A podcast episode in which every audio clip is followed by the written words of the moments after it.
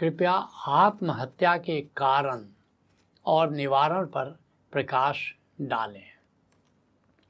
बहुत समीचीन प्रश्न है, क्योंकि आजकल तुम देख रहे हो मुंबई में भी और विश्व में भी। अभी अगस्त में जापान में केवल अकेले अगस्त में 1900 लोगों ने सुसाइड किया और वहाँ करीब समझो कि 12 करोड़, साढ़े बारह करोड़ की आबादी है और उसमें से चार जो उच्च कोटि के सीने अभिनेता थे प्रथम कैटेगरी के जो हीरो थे और हीरोइन, उन लोगों ने आत्महत्या कर लिया। तो पूरे विश्व की ये समस्या है, बल्कि जैसे अपना भारत, देश है, भारत में प्रति वर्ष करीब एक प्रतिशत लोग सुसाइड कर लेते हैं। 2018 में एक लाख चौंतीस हज़ार लोगों ने सुसाइड कर लिया। तो बल्कि भारत से ज़्यादा यहाँ तो करीब एक प्रतिशत करते हैं। जापान में डेढ़ प्रतिशत लोग सुसाइड प्रतिवर्ष करते हैं।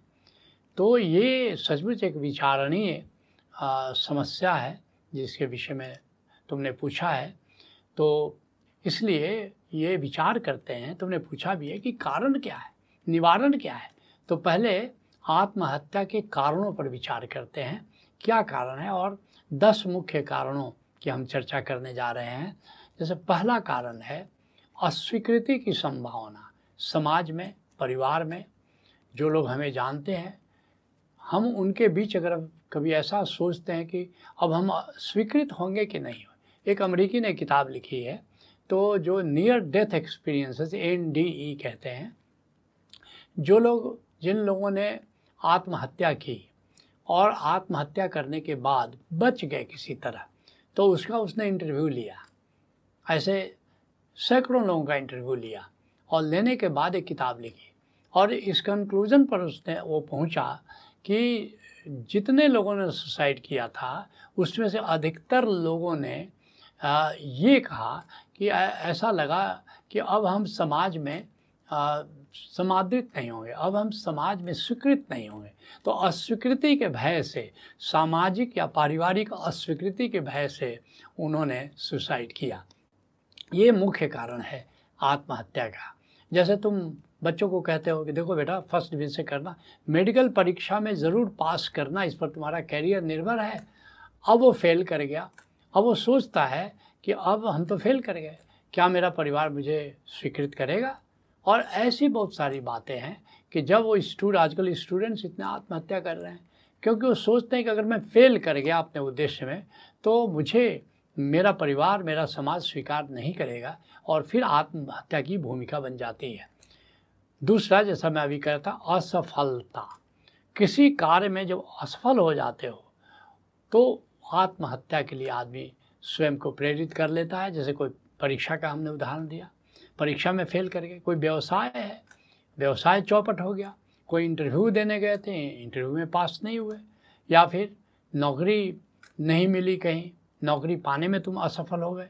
या कोई प्रेम संबंध, ये भी आत्महत्या का बहुत बड़ा कारण है। प्रेम संबंध में तुम फेल कर गए और फिर तुम आत्महत्या कर लेते हो। तो दूसरा, ये जो असफलता है, ये भी आत्महत्या की भूमिका निर्मित करती है। जो तीसरा मुख्य कारण है, वो है अपयश। प्रतिष्ठा की हानि। अगर अपयश मिल गया, बदनामी मिल गई तो इस बदनामी से भी बहुत लोग आत्महत्या कर लेते हैं। जैसे चरित्र हनन हो गया, या तुम सोचते हो कि इतना बड़ा अपयश लेकर के, इतना बड़ा अपयश का बोझ लेकर के हम कैसे जी सकते हैं? हमारे बारे में लोग क्या सोचेंगे? और ऐसे लोग भी आत्महत्या कर लेते हैं। और फिर जो चौथा कारण है, वो है अकेलापन। आदमी इतना अकेला हो गया है, क्योंकि कहने को कोई हमारा है, तभी तक जीवन प्यारा है। जिस दिन ऐसा लगने लगता है कि हम किसी के काम के नहीं हैं, हम तो एक बोझ हैं। हम क्यों जी रहे हैं? तो ये भी एक आत्महत्या का कारण है और जापान की चर्चा हमने की, जो जापान में इतनी ज़्यादा आत्महत्या है। भारत का करीब करीब प्रतिशत के हिसाब से डेढ़ गुना है। तो 20 साल पहले मेरा जापान जाना हुआ और एक करीब उनचास बच्चों का जो एक समूह था तो उसका बाल प्रज्ञा हम ले रहे थे। तो पूछा बच्चों से कि अपना बैकग्राउंड बताओ। तो मुझे जानकर आश्चर्य हुआ कि उन उनचास बच्चों में एक भी बच्चा ऐसा नहीं था कि ओरिजिनल माँ बाप के साथ रहता था। अगर माँ ओरिजिनल थी तो बाप कोई और हो गया था, क्योंकि माँ ने तलाक दे करके पहले पति को दूसरी शादी कर ली। और अगर बाप ओरिजिनल था तो माँ बदल गई थी। तो उस स्थिति में वो सब बिल्कुल जिसको कहते हैं कि वो बच्चे इतने निराश थे और उनको लगता था कि आज जो है, कल पिता वो तो है नहीं। तो इतना अकेलापन और पेरेंट्स से इतने चिढ़े हुए, वो सब बच्चे थे कि मैं सुन करके हैरान रह गया और मुझे ऐसा लगा कि अगर आर्थिक विकास का अर्थ ये जापान जैसा अकेलापन है, अपनापन अपनों से दूर हो जाने का खतरा है तो हमें भारत में सोचना चाहिए कि वास्तव में हमको समृद्ध होना भी है कि नहीं होना है। तो ये बात बहुत महत्वपूर्ण है कि ये अकेलापन हमें आत्महत्या के लिए प्रेरित कर देता है। एक गीत तुमने सुना होगा, इस भरी दुनिया में कोई भी हमारा ना हुआ। तो ये एहसास आत्महत्या की भूमिका निर्मित करता है। जो पांचवा मुख्य कारण है, वो है प्रकृति से दूरी। प्रकृति से दूरी आजकल लोग शहरों में रहते हैं, चारों तरफ़ मकान ही मकान है, सीमेंट की खेती जैसे हो रही है और प्रकृति से घनी बस्तियों में लोग रहे झुकी झोपड़ियों में रह रहे हैं लोग। तो ये जो प्रकृति से कटना जो है, ये उदासी लाता है। हमारे, हमारी सारी उमंग छीन लेता है जैसे। तो वे लोग ज़्यादा आत्महत्या करते हैं, जो कि प्रकृति से दूर रहते हैं। इसलिए आजकल जापान में जंगल चिकित्सा फॉरेस्ट थेरापी बहुत ही पॉपुलर हो रहा है। लोग भाग रहे हैं प्रकृति में रहने के लिए। तो ये भी एक मुख्य कारण है। जो छठा कारण है वो है आर्थिक विपन्नता। ये दरिद्रता, ये बहुत बड़ा अभिशाप है और इससे भी लोग आत्महत्या कर लेते हैं। तुलसीदास जी कहते हैं, नहीं दरिद्र सम दुख जगमाई दरिद्रता से बढ़कर के कोई दुख नहीं है। संत मिलन सब सुख का छुनाए और संत मिलन से बड़ा कोई आनंद नहीं है तो बहुत सारे लोग गरीबी के बोझ से दरिद्रता के कारण भी सुसाइड करते हैं।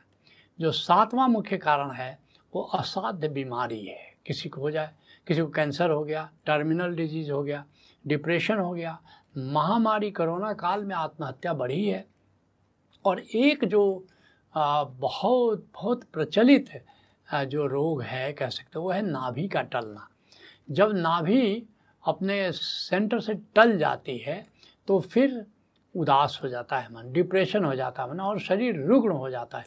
एलोपैथी में नाभि टलने को अभी महत्व नहीं दिया जा रहा है, लेकिन आयुर्वेद में, योग में इसको बहुत मुख्य कारण हेल्थ डिट्रिएशन का माना जा रहा है। और जापान में जो सुसाइड हो रहे हैं, उसका जो एक नंबर पर कारण है, वो शरीर की रुग्णता, शरीर की रुग्णता। तो ये बात बहुत ज़रूरी है कि ये नाभि का हमेशा ख्याल रखें समय समय पर इसको चेक कराएँ और नाभि अपनी जगह पर अगर आ जाए। मैंने डिप्रेशन के बहुत सारे पेशेंट को देखा है और 90 प्रतिशत लोगों को हमने देखा है कि ना भी अपनी जगह पर नहीं है। तो ये बहुत ही मुख्य कारणों में से है। जो आठवां कारण है, वो अंतर कला है। पारिवारिक अंत कला है। और इसके कारण भी बहुत लोग सुसाइड करते हैं। अभी साल, दो साल पहले हम लोगों ने सुना कि बक्सर के डिस्ट्रिक्ट डीएम ने आत्महत्या कर ली। क्योंकि पत्नी से झगड़ा हो गया। तो ये जो अंतर कला है, ये भी बहुत मामलों में सुसाइड का कारण है। जो नवा जो मुख्य कारण है, वो है आत्माओं का प्रकोप। ये जो स्पिरिट्स हैं कह सकते हो भूत और प्रेत कह सकते हो, लोग बहुत कहते हैं कि है कि नहीं नहीं, उनका भी अस्तित्व होता है। क्योंकि मृत्यु के बाद तो हम कहीं जाते नहीं जो अच्छी आत्माएँ होती हैं, करीब निन्यानवे प्रतिशत आत्माएँ कुछ समय बाद वो चली जाती हैं स्पिरिट वर्ल्ड में, लेकिन दशमलव एक प्रतिशत आत्माएँ जो थोड़ी दुष्ट प्रकृति की होती हैं, वो यहीं रह जाती हैं और वे तंग करती हैं लोगों को और इसके कारण भी बहुत सारे लोग डिप्रेशन में जाते हैं, आत्महत्या कर लेते हैं।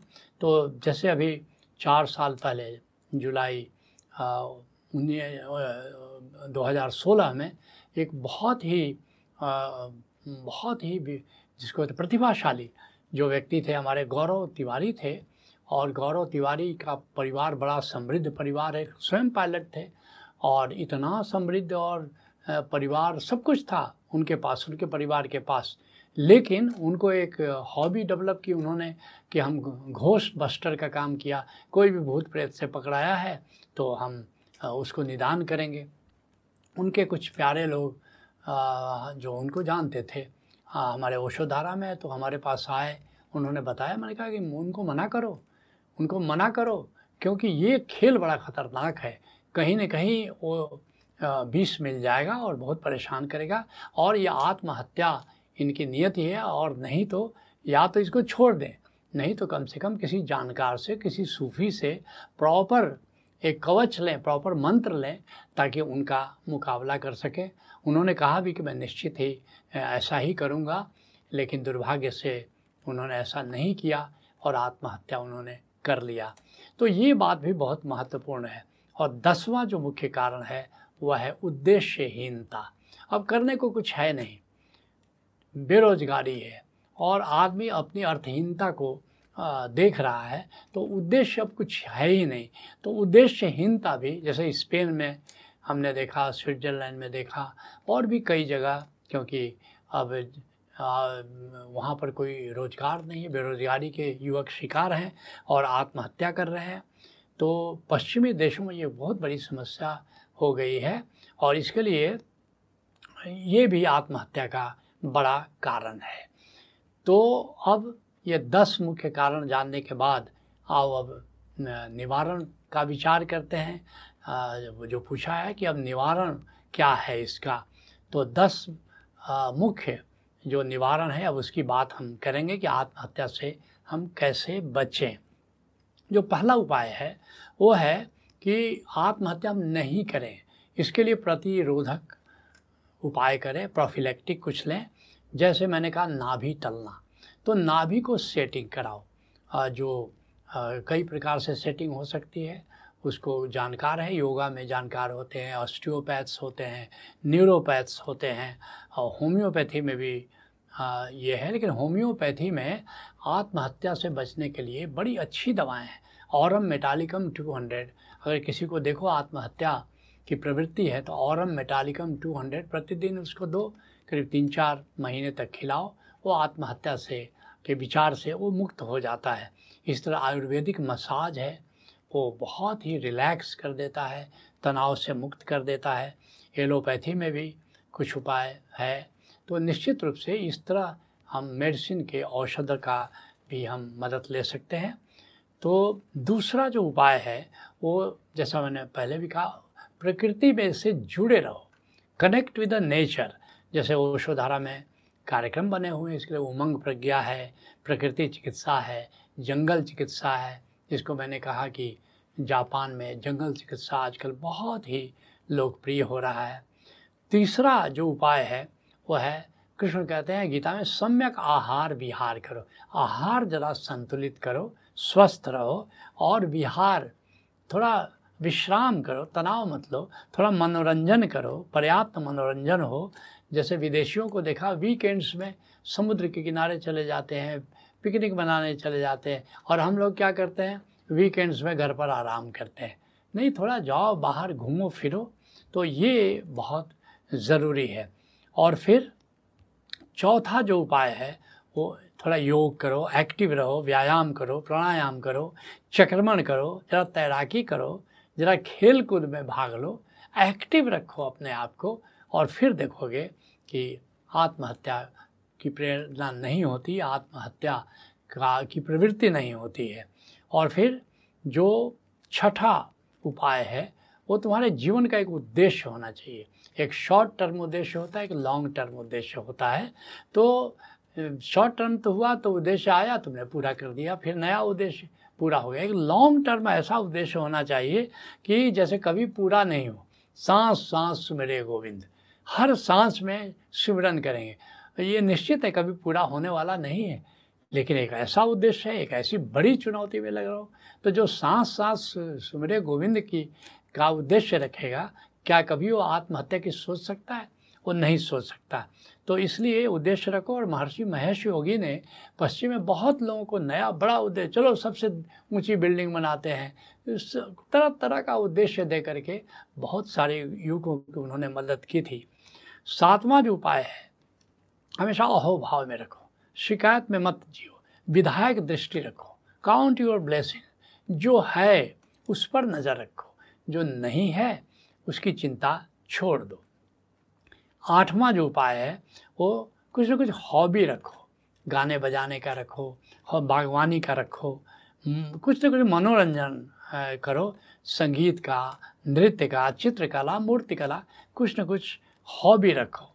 और फिर नवा जो उपाय है, वह सृजनात्मक कार्य करो। कुछ सृजन करो, जैसे मैंने कहा, बागवानी करो, काव्य सृजन करो, गीत लिखो और नया प्रोजेक्ट कुछ शुरू करो। जैसे ही नया प्रोजेक्ट शुरू करो, इतना बड़ा उत्साह आता है, इतनी बड़ी उमंग पैदा हो जाती है।